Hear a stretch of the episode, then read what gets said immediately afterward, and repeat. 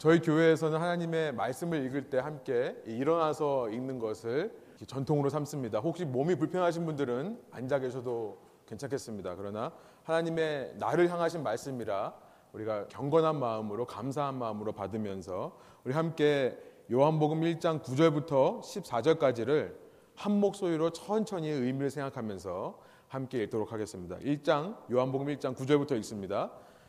참빛 곧 세상에 와서 각 사람에게 비추는 빛이 있었나니 그가 세상에 계셨으며 세상은 그로 말미암아 지은 바 되었으되 세상이 그를 알지 못하였고 자기 땅에 오매 자기 백성이 영접하지 아니하였으나 영접하는 자 곧 그 이름을 믿는 자들에게는 하나님의 자녀가 되는 권세를 주셨으니 이는 혈통으로나 육정으로나 사람의 뜻으로 나지 아니하고 오직 하나님께로부터 난 자들이니라. 말씀이 육신이 되어 우리 가운데 거하심에 우리가 그의 영광을 보니 아버지의 독생자의 영광이요 은혜와 진리가 충만하더라 아멘 함께 앉으셔서 기도하고 말씀 나누겠습니다.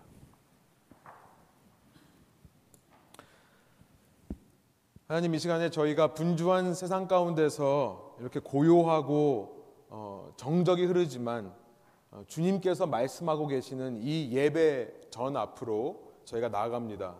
성령님 저희 마음과 생각 가운데 예배드리기 합당한 마음과 생각으로 바꿔주시며 이 시간 저희가 집중하여 하나님의 말씀에 귀를 기울일 때에 이 말씀이 깨달아져 아는 것뿐만 아니라 아는 대로 실천할 수 있는 아는 대로 우리의 삶에 모든 마음의 문을 주님께 열어드리고 주님을 우리의 주인으로 모실 수 있는 주님을 영접할 수 있는 귀한 시간 될 수 있도록 인도하여 주십시오.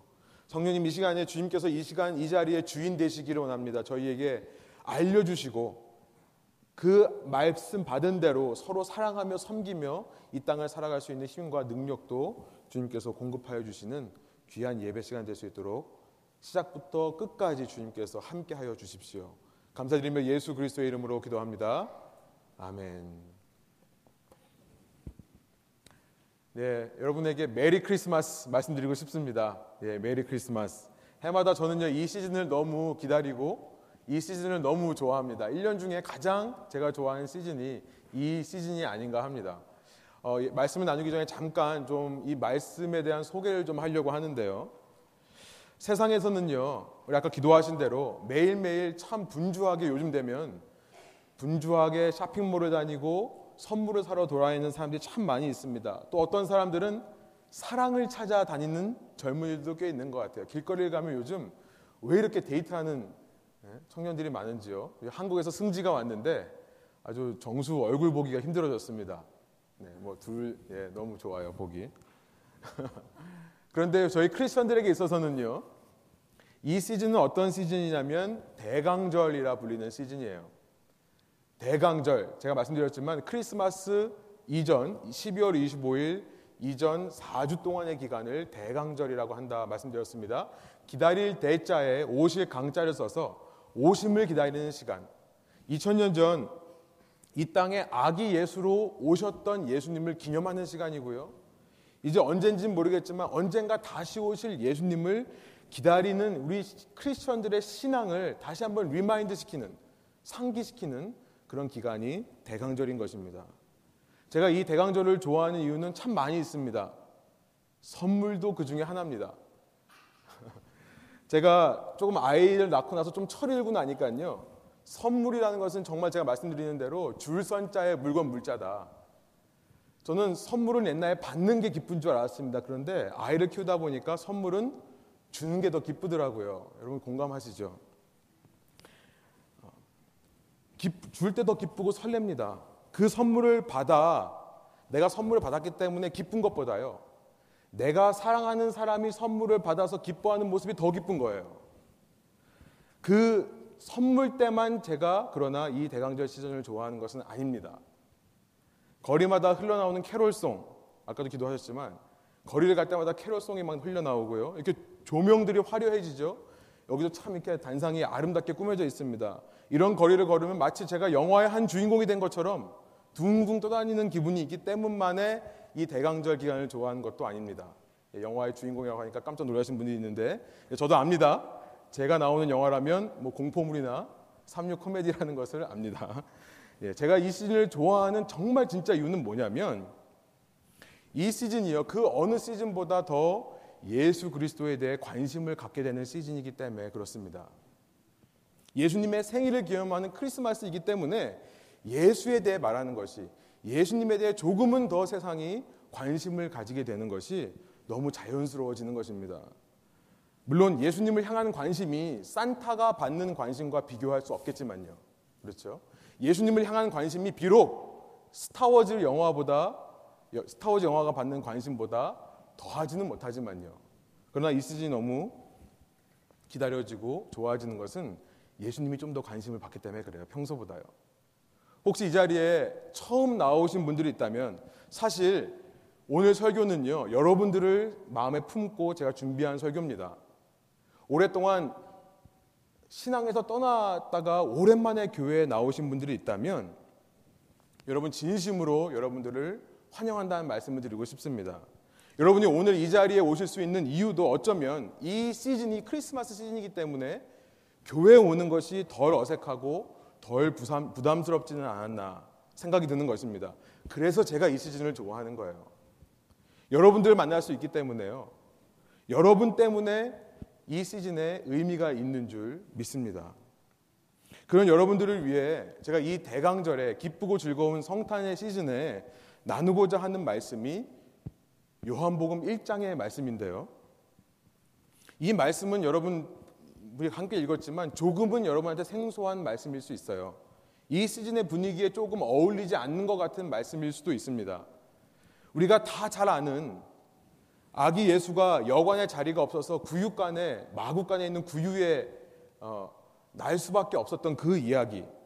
양떼를 치던 목자들과 동방 나라에서 온 박사들이 예물을 가지고 와서 그 아기 예수에게 드렸던 그 선물 이야기처럼 우리가 크리스마스 때 많이 들어본 익숙한 그런 동화 같은 따뜻한 이야기가 아닙니다.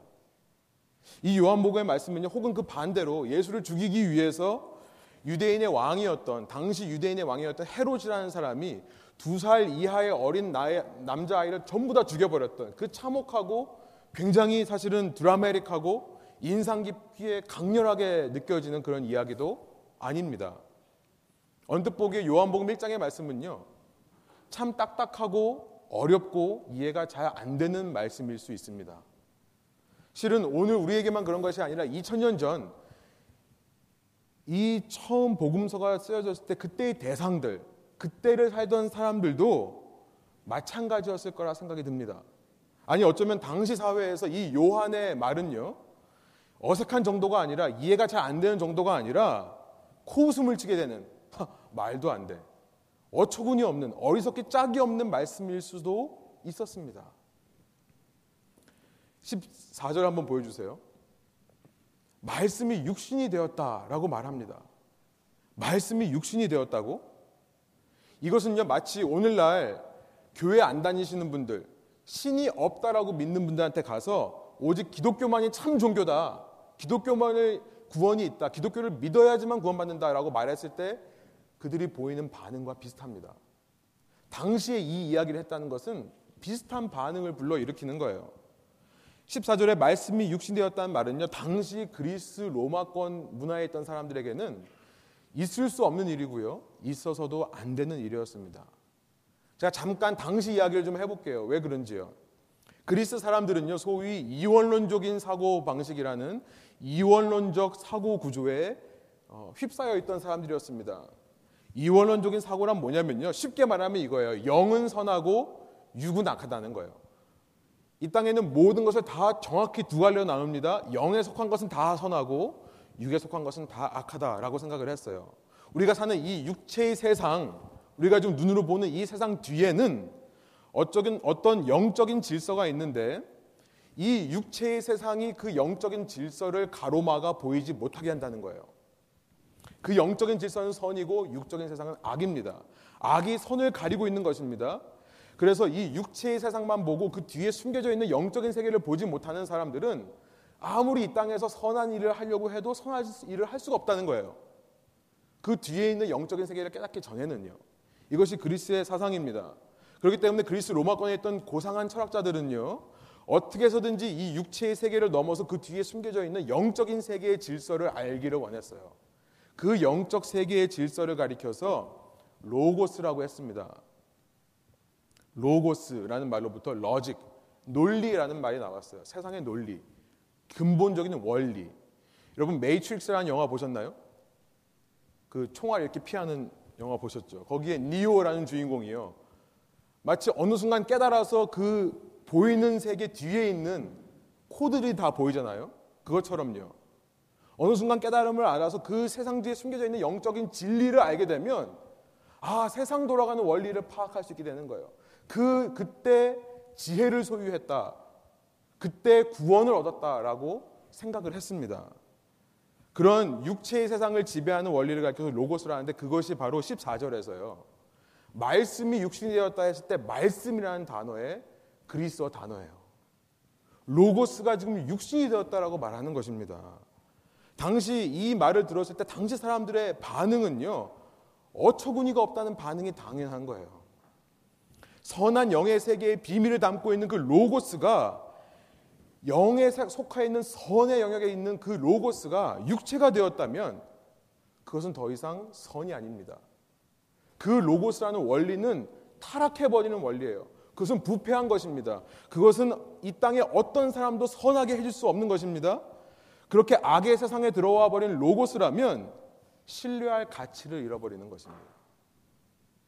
어쩌면 오늘 우리 중에서도 이 기독교의 이야기들은 말도 안 되는 것이라 생각하시는 분들이 있을 수도 있습니다. 어디 그래 뭔 소리 하나 한번 들어보자 라는 마음으로 이 자리에 앉아 계실 분들도 있을지 모르겠습니다. 그러나 이 시간 말씀을 더 나누기 전에요. 말씀에 대한 소개를 지금 하고 있는 겁니다. 아직 말씀 시작 안 했어요. 한 가지 드리고 싶은 말씀은 뭐냐면 이왕 이 자리에 오셨으니까요. 한번 한 30분 정도 여러분의 선입견과 편견을 내려놓으시고 한번 들어보시길 부탁드려요. 기독교에서는 도대체 무엇을 믿는가 열린 마음으로 아 그런 진리를 믿는구나라고 생각하시는 시간이 되었으면 좋겠습니다. 왜냐하면요, 제가 이, 이 말씀을 드리는 이유는요. 왜냐하면 이게 중요해요. 요한이 말씀하고 있는 이 크리스마스의 메시지, 그 로고스가 육신이 되어 우리와 함께 거하셨다라고 하는 당시 사람들이 이해할 수 없는 어떻게 신적인 존재가 악한 육의 세계로 들어와서 함께 살 수 있느냐 그 어처구니 없이 들리는 그 말씀이요. 그렇게 이분법적인 사고, 이원론적인 사고에 빠져 있던 당시 그리스 로마 사람들을 뒤집어 놨기 때문에 그래요. 이 이해 안 되고 말도 안 되는 것처럼 들리는 메시지가 그 당시 그리스 로마 사람들뿐만 아니라 이후 인류 역사상 수많은 사람들을 생각을 변화시켜 왔고 말과 행동을 변화시켜 왔기 때문에 그렇습니다. 인류 중에 최고 지성이라고 말하는 사람들을 포함해서요. 서서히 이것이 중요합니다. 그리스 로마권에서요 한 번에 뒤엎은 게 아니에요. 이후 이 말씀 이후에 약 300년이라는 시간이 걸렸습니다. 서서히 그러나 조금씩 조금씩 점차적으로 그리스 로마 문화권에 있는 사람들이 이 말씀에 마음이 움직이기 시작했던 거예요. 여러분 그래서 제가 이 말씀을 택했습니다. 제가 오늘 이 말씀을 여러분에게 전하려고 택한 거예요. 이 말씀이요. 지금 당장은 아닐지 모르겠지만 이 자리에 계신 여러분들의 마음을 생각을 조금 조금씩 바꿔갈 것을 믿기 때문에 그래요. 그것을 소원하기 때문에 그렇습니다. 이미 신앙생활 하셨던 분들도 마찬가지입니다.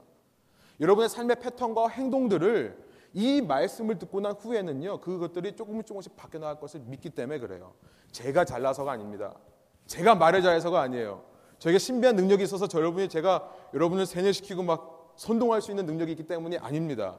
하나님의 말씀에는 그런 신비한 능력이 있기 때문인 줄 믿습니다. 인간이 듣기에는 말도 안 되는 얘기 같은데요. 그 말씀을 생각하면 생각할수록 내 삶에 변화가 일어나는 거예요. 여러분 혹시나 싶어서 말씀드려요. 여러분이 바뀌고 생각이 달라지고 삶이 변하면요. 제가 무슨 상 받는 거 아닙니다. 연말에 참 시상식들이 많죠. 그렇죠? 사람들은 공지사 하느라고 열심히 수고했다고 공지사 하기 바빠요. 여러분 제가 여러분들이 생각이 변한다고 해서 교회 안 나오시는 분이 나온다고 해서 저에게 무슨 상 주어지는 거 아닙니다. 제가 그런 상, 상 따위는 더더욱 바라지도 않습니다. 여러분의 생각이 바뀌고 사람들이 더 많아지면 제 통장에 돈이 더 많이 들어오기 때문도 아닙니다. 제가 이렇게까지 말씀드리는 거예요. 여러분 중에 아무리 말씀을 들어도 나는 아직까지 믿어지지가 않는다. 난 아직까지도 모르겠다 하시는 분들 있으면요. 믿어지실 때까지 헌금하지 마세요. 저희 교회는 그런 교회입니다. 구원의 확신이 없으면 헌금하지 말라고 가르치는 교회예요. 그 사람 보고 하는 거거든요.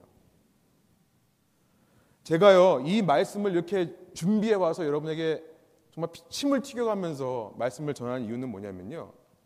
그리고 제가 전하는 이 부족한 말씀을 통해 여러분에게 조금이라도 감동과 변화가 있기를 소원하는 그 이유는 뭐냐면 세상을 창조하시고 여러분을 아시는 여러분의 아버지, 그 하나님께서 지금 여러분을 찾고 계시기 때문에 그렇습니다.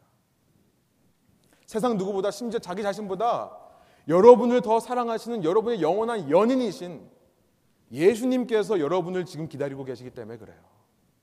그래서 제가 이 말씀을 전하는 것입니다.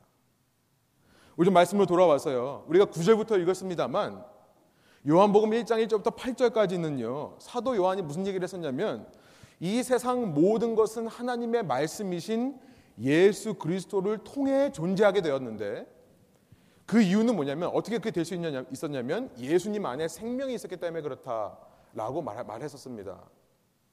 예수님 안에는요 영원한 생명이 있었기 때문에요 예수님께서 이 세상 모든 것에게 자신의 생명을 나눠 주신 거예요. 그런 의미에서 예수님이 창조주가 되시는 겁니다. 그리고 그렇게 모든 세상에 있는 모든 생명과 모든 것을 존재할 수 있게 하신 예수님 그 안에 있는 생명을요 빛이라고 표현하고 있어요. 그 빛이 얼마든지 신의 세계에 머물면서 인간 세계에 그 빛을 비춰주고요 너희 믿어라 라고 할 수 있었습니다. 그러나 그 빛은요 구조를 보여주세요. 그 빛은요 놀랍게도 이 세상 속으로 직접 오시기를 원했어요. 우리가 아까 읽었던 14절의 말씀이 육신이 되어가 바로 그겁니다. 이 빛이요 그냥 세상 밖에서 얼마든지 빛을 비춰주고 야 믿어봐 라고 할 수 있었는데요. 굳이 세상 속으로 들어오고 싶었다는 거예요. 세상에 와서 각 사람에게 비치고 싶었다는 겁니다. 왜요? 그래야지만 세상에 들어와야지만 모든 사람들이 그 빛을 알아볼 수 있기 때문에 그렇습니다. 이게 무슨 얘기인가? 제가 쉽게 태양계를 예를 들어서 한번 설명해 드릴게요. 여러분 태양계, 태양계 아시죠? 솔라 시스템. 여러분 세상의 이 우주에는요. 천문학자들이 관측한 바에 따르면 태양보다 훨씬 더 크고 훨씬 더 밝은 별들이 상당히 많습니다. 어떤 것은요, 그 귤에 여러분 귤 꼭지 아세요? 귤 꼭지 띄면 동그란 거 있죠. 그것처럼 마치 태양이 귤 꼭지처럼 태양보다 더 큰 행성들이 있어요. 그 귤만한 사실은 태양이 점처럼 보이지도 않을 정도로 큰 행성들이 많이 있습니다. 훨씬 더 밝고요. 여러분 그런데 아무리 그렇게 크고 밝은 빛이라도 태양계 밖에 있으면 우리와 상관이 있을까요? 없을까요?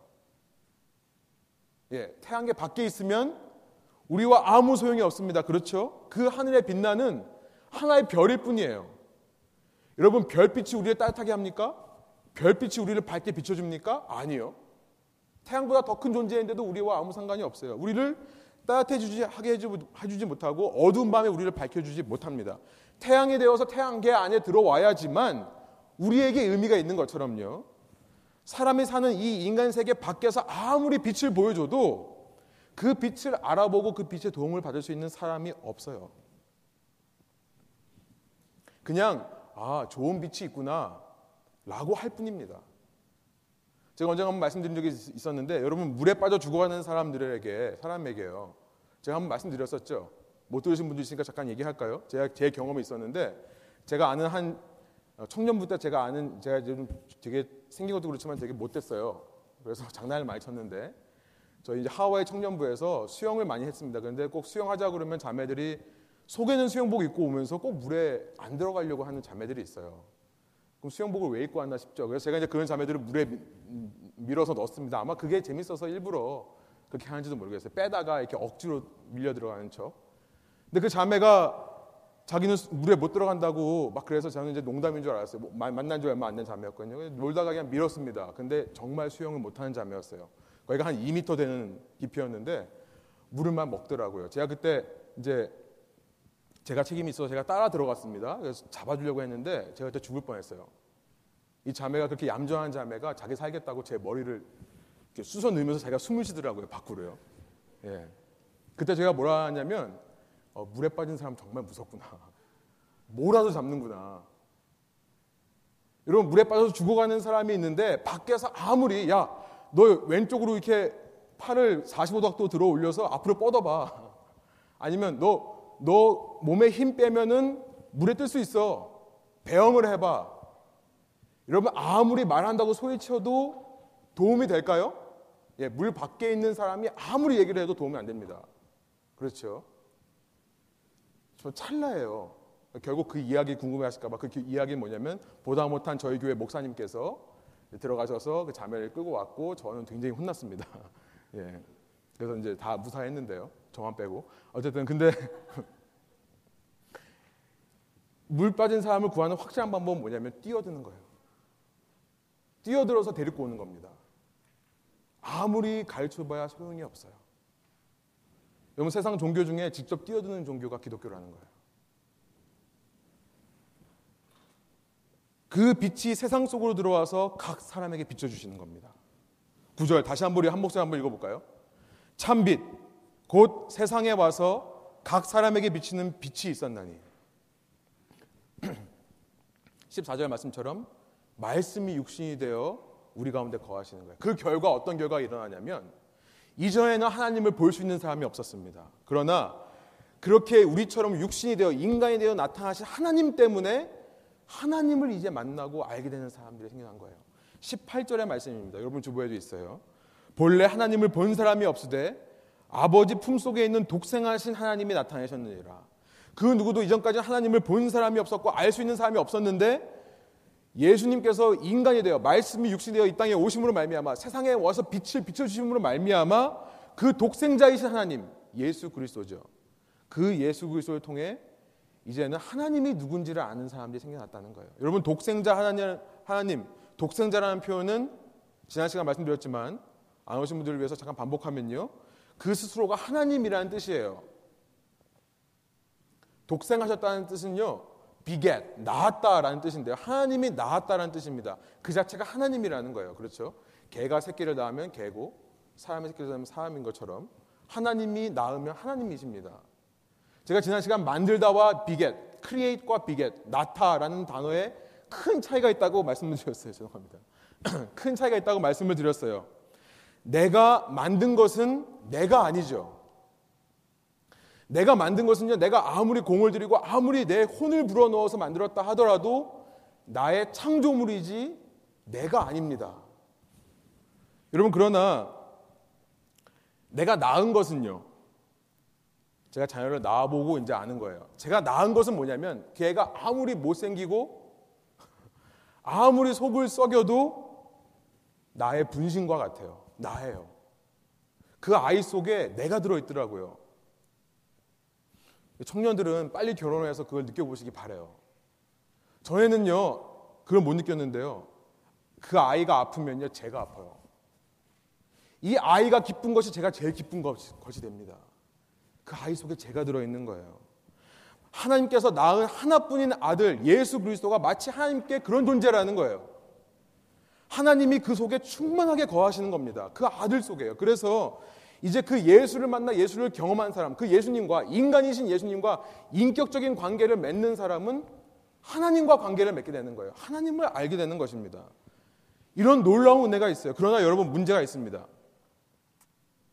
문제가 뭐냐면 10절과 11절이에요. 우리 한번 한 목소리로 한번 읽어 볼까요?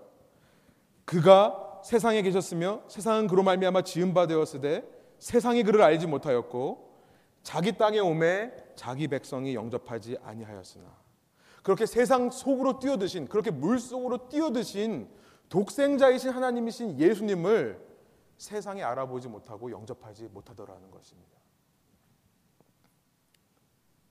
물에 빠져서 죽어가는 그 사람을 구하려고 뛰어들었는데요.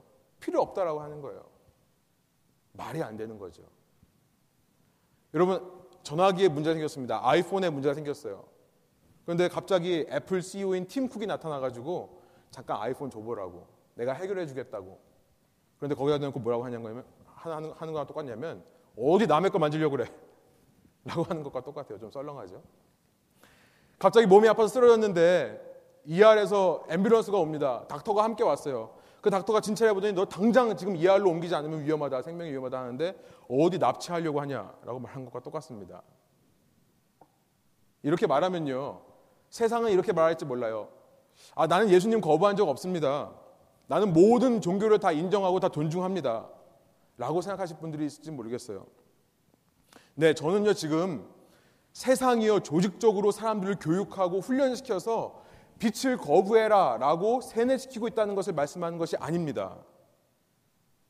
저는요, 세상이 일부러 예수님 피하려고 예수님을 싫어해서 밀어내는 것 수도 있지만 전부 다 그렇다고 생각하지는 않아요. 여러분 오해 없으시기 바랍니다. 세상이 어둠에 빠져 있는 이유는요, 세상이 악해서만이 아니에요. 아, 세상 많이 악해서가 아니에요. 여러분 우리도 악합니다. 그렇죠? 믿는 사람, 믿지 않는 사람 똑같이 악해요. 악하기 때문에 지금 어둠에 빠져 있는 것이 아닙니다. 어쩌면 교회 다니는 사람들이 세상에 대해서 선입견을 갖는 이유가 그건 것 같아요. 세상이 어둠에 빠져 있는 이유, 신앙이 없는 사람들이 있고 예수님을 안 믿는 사람들이 있는 것 이유는 뭐냐면 그들이 본질적으로 죄를 사랑하기 때문에 그들에게 본질적으로 문제가 있기 때문에 그런 거라고 생각할 수가 있습니다. 여러분, 우리도 마찬가지예요. 우리도 똑같은 문제가 있습니다. 그러면 세상이 어둠에 빠져 있는 이유는 무엇이냐?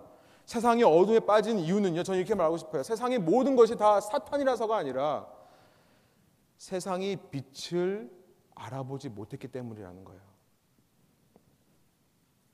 일부러 빛을 미워하고 싫어해서가 아니라 내가 빛을 선택하지 않았기 때문에 그 결과 자연적으로 어둠에 머물 수밖에 없는 것입니다. 참된 빛을 받아들이지 않기 때문에요. 그 결과로 자연스럽게 어둠에 거하는 거예요. 그렇다면 여러분 믿는 사람이라면 어떤 자세를 취해야겠습니까? 안 믿는 세상이 어둡다고 비판하고 정죄하면 될까요? 아니요. 사회가 썩어서 낙태를 허용하고 사회가 썩어서 동성애를 합법화한다. 침튀기면서 말하기 전에요. 믿는 사람이라면 세상이 어두움에 머물러 있는 이유는 빛을 못 보았기 때문이라는 사실을 알아야죠. 더 쉽게 말하면요. 그 빛에 대해서 말해주는 사람이 없기 때문에, 알려주는 사람이 없기 때문에 그렇다는 것을 알아야 됩니다. 빛에 대해서 전하지 않고 내가 받은 빛, 내가 만난 그 빛을 다른 사람에게 반사시켜주는 사람이 없기 때문이라는 것을 우리가 알아야 되는 거예요. 여러분 이 자리에 혹시 신앙이 없으신 분들 중에 혹은 오랜만에 교회에 오신 분들 중에 신앙인들로부터 받은 상처가 있는 분은 있으세요? 교회 다니는 뭐 사람들이 나를 한심하게 쳐다보는 그 눈빛 때문에 그들의 말 속에서 알게 모르게 내가 비판과 정죄를 받아왔기 때문에 마음을 닫아버리신 분들이 있으십니까? 교회와 멀어지신 분들이 있으세요? 제가 목회자로서 대신 용서 구하고 싶습니다. 저도 옛날에 보니까 기도 시간에 눈 뜨고 기도했다고 목사님한테 맞은 적이 있더라고요. 생각해 보니까요. 제가 대신 용서 드리고 용서를 구하고 싶어요. 그러나 여러분 한 가지 사실을 꼭 아시길 바래요. 그들 자체가 빛이 아닙니다. 그렇게 여러분에게 상처 준 사람들 역시 빛이 필요한 존재라는 사실을 여러분이 아시기 바랍니다. 여러분 11절에 보니까요. 자기 땅에 오매 누가 영접하지 않았다고 합니까? 누가요? 자기 백성이요. 당시 세상에서 최고로 하나님을 사랑한다고 자부하던 사람들, 열심히 말씀 읽고 말씀 외우면서 열심히 기도했던 사람들, 열심히 금식하고 구제하고 가난한 자를 돌봤던 사람들, 헌금했던 사람들, 이런 것들을 하지 말라는 것이 아닙니다. 진심으로 주님을 사랑하는 마음으로 해야 되는 것들입니다. 그러나 주님을 사랑하는 마음 없이 남에게 보이기 위해 나를 과시하기 위해 남과 나를 비교하기 위해 종교 생활하던 자들이 실은 자기 땅에 오신 자기 왕을 알아보지 못하고 십자가에 못 박여 죽인 사람들이 된 것입니다. 여러분 그러나 여기에 복된 소식이 있어요. 제가 이걸 말씀드리고 싶습니다. 굿뉴스가 있습니다. 복된 소식, 복음이라는 것입니다.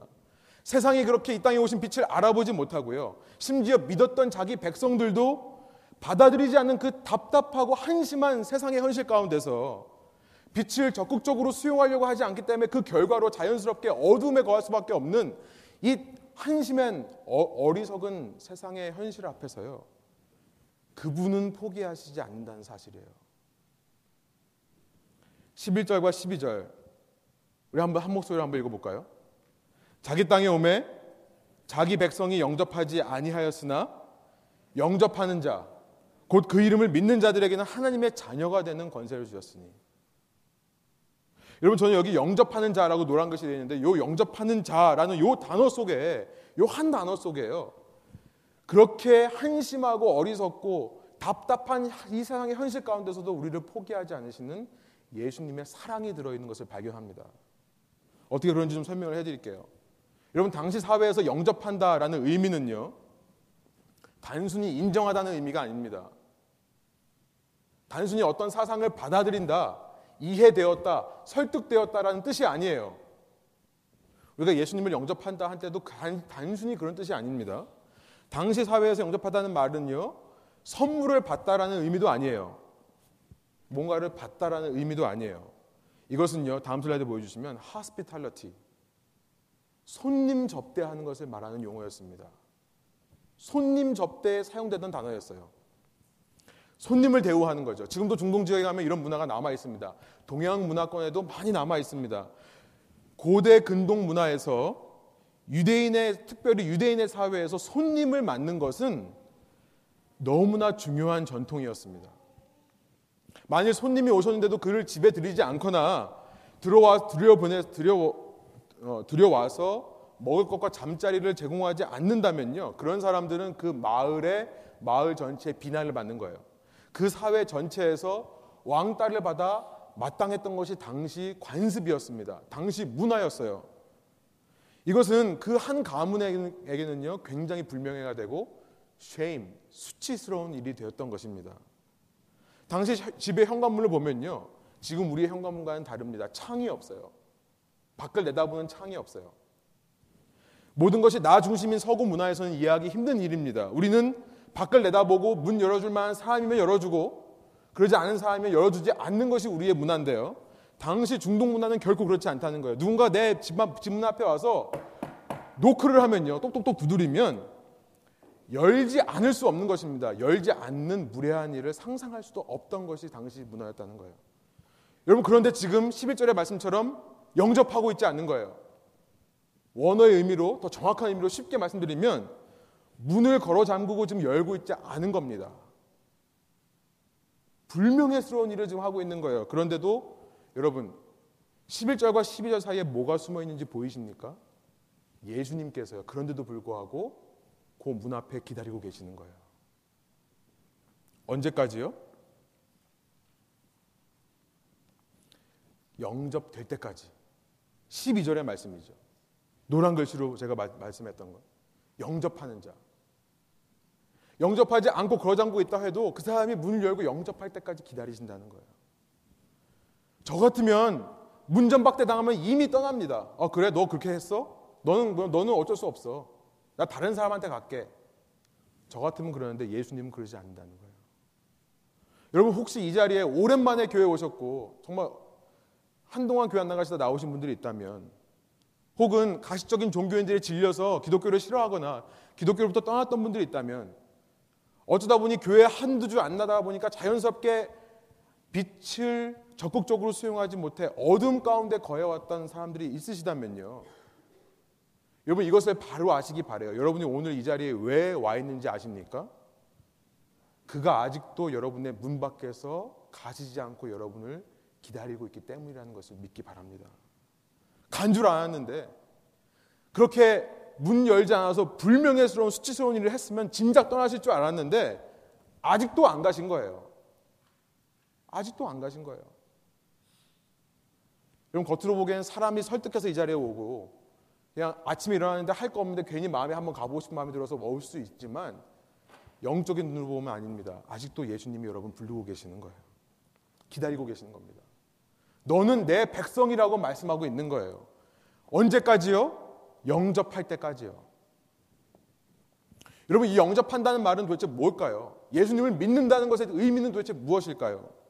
이것은요, 대단한 무슨 헌신을 요구하는 어려운 일이 아닙니다.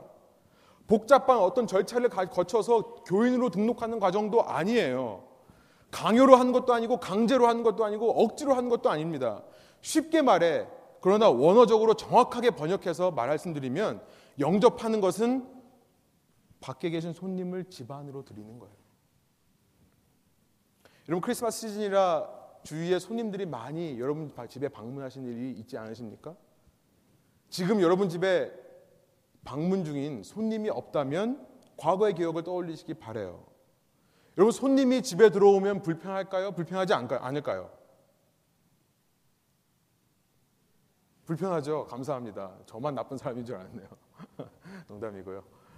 예, 사실은 불편해요. 여러분 많은 분들이 신앙을 가지면 내가 하고 싶은 거 하지 못하고 불편할 거라고 생각을 합니다. 평소에 야 밥 먹어 죄송합니다. 너 빨리 밥 안 먹어 하던 어머니들도요 손님이 있으면 어떻게 말해요? 자녀들아 어서 와서 영, 영양 보충하렴. 어, 왜 이렇게 안 오니? 빨리 와. 여러분 그지 않습니까? 평소에는요 옷도 안 입고 다니고요 옷 입어도 무슨 정말 너덜너덜하고 거지 같은 옷 입고 다니면서 막 다니는데요 손님이 있으면 어떻게 돼요? 그래도 깨끗한 옷 입죠 씻지도 않고 다니던 얼굴 씻어야지만 방문 받고 나옵니다 그렇죠? 솔직히 불편하죠 불편합니다 그러나 여러분 불편하다고 손님 초대하지 않는 사람이 있습니까? 가족들이 오랜만에 방문을 하는데 아, 불편하니까 오지 말라고 하는 사람이 있어요. 그런 사람들은 손님 초대 안 하죠. 그렇죠? 자기만 사랑하는 사람의 특징은요. 성경은 뭐라고 말하냐면 자기만 사랑하는 사람의 특, 증은 손님 대접하기를 게을리한대요. 자, 성경을 찾아보니까 성경은요. 많은 곳에서 신앙인이라면 반드시 손님 접대하기를 힘써라라고 말씀합니다. 로마서 12장 13절에도 보니까 성도에 쓸 것을 공급하며 손 대접하기를 힘쓰라. 히브리서에도 12장, 13장 2절에 베드로전서 4장 9절에도 이런 말씀들이 있어요. 내가 불평한 것보다 그 사람을 더 사랑하기 때문에 손님을 대접하는 거죠. 그렇죠? 그 손님이 남이 아니라 특별히 내 사랑하는 가족이라면요. 내가 그들과 함께 해서 불평한 것보다 그들과 함께 있어서 즐겁고 기쁜 것이 더 크기 때문에 때만 되면 오라고 하는 거예요. 그렇죠. 여러분, 예수님을 영접하는 것은 복잡한 과정을 얘기하는 것이 아닙니다. 거창한 교리를 믿어야 된다 얘기하는 것이 아니에요. 지금 내 문 앞에서 노크하고 계신 예수님을 방문을 열어보는 것입니다. 간단해요. 방문을 열어서 그분을 한번 집에 초대해 보는 거예요. 그분을 한번 손님으로 모셔보고 나서 내 삶이 어떻게 인도되어지고 어떻게 이끌어지는가를 보는 것입니다. 내 집에 모시는 거예요. 여러분 그러다 보면 놀라운 사실을 깨달아요. 이게 기가 막힌 사실이에요. 신앙의 신비입니다. 그렇게 문을 열어서 예수님을 내 집에 드리고요. 손님 접대하면서 가장 좋은 거 드리고 내 삶에 시애틀에서 바쁜 거 있지만 시애틀에 좋은 구경하시라고 좋은 데도 데리고 다니고 하다 보면요 깨닫는 것이 있어요. 뭐냐면요. 내가 살던 집이 원래 내 집이 아니었다는 사실을 깨달아요. 이것이 놀라운 것입니다. 나는 내 집이라고 생각해서 내가 문 열어줄까 말까 생각하고 살았거든요. 근데 그렇게 예수님을 손님을 접대하고 나서 하다 보니까 살다 보니까 뭘 깨닫냐면 원래부터 이 집이 예수님 집이었어요. 그 주인이 잠깐 집을 비우셨던 거예요. 그동안에 내가 이 집을 살면서 어느 순간 내가 너게 착각을 한 거예요. 이 집이 내 집이라고. 원래부터 예수님 집이었고 예수님에 의해서 모든 것이 창조되었는데 그렇게 예수님에 의해 생겨난 그 집에 내가 얹혀 사는 것이라는 사실을 깨닫는 것입니다. 여러분 그렇게 생각이 바뀌면요. 불편할까요? 안 불편할까요? 안 불편해져요. 이제는 그 주인 때문에 내 말 습관이 바뀌는 거 불편하지 않습니다. 내 손해라고 생각하지 않아요. 이제 그 주인을 모시고 살면서 내가 하고 싶은 행동 못하고 내 행동 패턴이 달라지는 거. 이전에 즐겁던 것이 즐겁지 않고 이전에 슬프던 것이 슬퍼지지 않는 행동이 바꿔지는 것이 불편해지지 않습니다. 자연스러워져요. 그게 맞다라고 생각이 드는 거예요. 여러분, 이런 사람이 예수님을 영접하는 자가 되는 것입니다. 이런 사람들을 가리켜서 12절 다음 절에요. 예수의 이름을 믿는 자라고 표현하는 것입니다.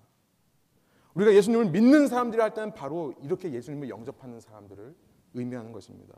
더 놀라운 사실은 뭐냐면 그렇게 예수님을 영접하는 자, 그의 이름을 믿는 자들에게 하나님께서 어떤 은혜를 허락해 주신지 아십니까? 우리 12절 다시 한번 한번 읽어볼까요? 영접하는 자, 곧 그 이름을 믿는 자들에게는 하나님의 자녀가 되는 권세를 주셨으니. 여러분 여기서 자녀가 되는 권세를 주셨다고 했는데 되는이라는 말 제가 하이라이트 했습니다. 이 되는이라는 말이요. 그리스 말로 보면 비겟이라는 동사예요. 낳았다라는 동사입니다. 낳았다. 아까 create, beget 얘기를 괜히 한 것이 아닙니다. 그렇게 예수님을 집으로 모신 사람들, 하나님께서요, 내가 낳은 자라고 여겨주신다는 거예요. 여러분 놀라운 사실이 있어요. 세상 모든 사람들은, 이 땅에 있는 모든 사람은요, 하나님의 창조물들입니다. 그러나 하나님의 자녀는 아니에요. 하나님께서 그들을 바라보시면서 좋았더라라고 말씀하실 수 있습니다. 왜냐하면 하나님께서 만드셨기 때문에 그래요. create 했기 때문에. 그러나 하나님이 낳은 존재들은 아니에요. 그러나 이 세상 사람들 중에서 그렇게 영접하는 자, 문을 열어서 예수님을 집에 모시고 아, 예수님이 원래 주인이었구나 깨닫는 사람들은요. 하나님께서 낳은 자로 만들어 주신다는 거예요. 어떻게 해요? 여기에 성령 하나님이라는 개념이 들어오는 거예요. 그렇게 예수님을 영접하고 집안에 모셔드리는 사람에게요. 하나님이 함께 거해 주시는 거예요. 그것이 성령 하나님입니다. 그래서 이제는 하나님이 그 자녀를 보면요.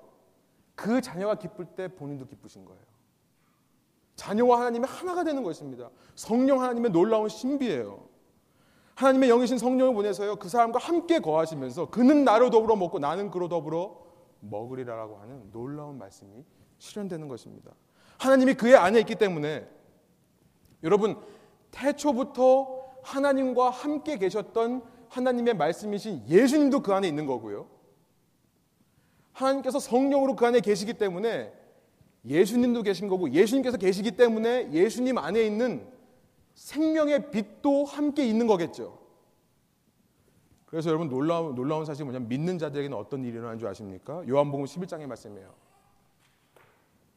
예수께서 이르시다 나는 부활이요 생명이니 나를 믿는 자는 죽어도 살겠고 무릇 살아서 나를 믿는 자는 영원히 죽지 아니하리니 내가 이것을 내가 믿느냐 그 하나님이 우리 안에 있기 때문에 우리는요 이 땅에서의 우리의 삶 비오스라고 말씀드렸는데 이 땅에서의 유한한 우리의 삶이 끝나도 영원한 생명 조회를 누리고 살아가게 되는 존재들이 되는 것입니다. 여러분 이것이요 이것이 크리스마스의 메시지인 거예요. 이것이 복음이고 복된 소식입니다.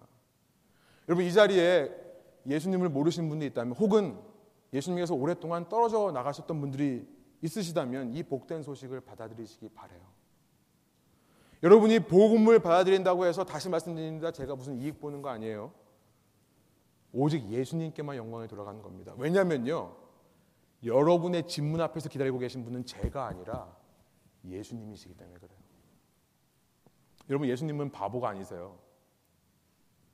열리지도 않은 문 앞에서요. 문도 없는데 그 앞에서 열려라 참게 열려라 참게 하시는 바보가 아니세요. 여러분 그거 그 사실 아세요? 13절에 그 말씀을 합니다. 이는 혈통으로나 육정으로나 사람의 뜻으로 나지 아니하고 오직 하나님께로부터 난 자들이니라. 사람의 뜻으로 하는 게 아니에요. 예수님께서 여러분 문 앞에 와서 기다리고 계신 이유는요. 그 문이 반드시 열릴 것을 알기 때문에 그러시는 거예요. 그는 절대 포기하지 않으시는 겁니다. 어리석어가 아니라 알고 계시기 때문에 그래요. 여러분, 여러분이 오늘 이 자리에 오신 이유가 바로 이것이라 생각합니다. 영접하시기 바래요. 한 번에 다 바꾸라는 얘기가 아니에요. 조금씩 조금씩. 쉽게 말해 그 문을 한번 열어보세요. 예수님을 한번 들여보세요. 그리고 한번 살아보시라는 거예요. 이 자리에 이미 신앙인이라 고백하신 분들이 있다면요. 여러분 우리가 예수님을 믿는다고 했을 때 그 의미가 무엇이었는지를 다시 한번 기억하시기 바랍니다. 내 머리로만 난 그래 예수님 고마워. 예수님 사랑해. 내 마음으로만 아 감사합니다. 이런 신앙을 가르쳐서 예수님 믿는다고 하는 것이 아닙니다. 문을 여는 것이 예수님을 믿는 것이었습니다. 어느샌가 아, 예수님 좀 밖에 좀 나갔다 왔으면 좋겠다. 아, 너무 불편해가지고 좀 나가, 나갔으면 좋겠다. 예수님 몰아내놓고 이 집이 내 집인 것처럼 선악과 따먹은 그 동산에서 선악과 따먹고 살아가는 아담과 하와처럼 그 여자처럼 살고 있지는 않습니까? 한번 돌아보시기 바래요. 그리고 필요하시다면 다시 한번 영접하시기 바래요. 쉽게 말해서 다시 한번 그 문을 열어드리시기 바랍니다. 계시록 3장 20절에 이런 말씀이 있어요. 볼지어다 내가 문 밖에서 두드리오니 누구든지 내 음성을 듣고 문을 열면 내가 그에게로 들어가 그와 더불어 먹고 그는 나와 더불어 먹으리라. 이 계시록의 말씀은 교회를 향해 하신 말씀이라는 것을 기억하시면서 아주 천천히 조금씩이라도 문을 열어주시는 여러분 되시기를 소원합니다. 이런 크리스마스의 은혜가 여러분 삶 가운데 거하시기를 간절히 소원합니다. 함께 기도하시겠습니다.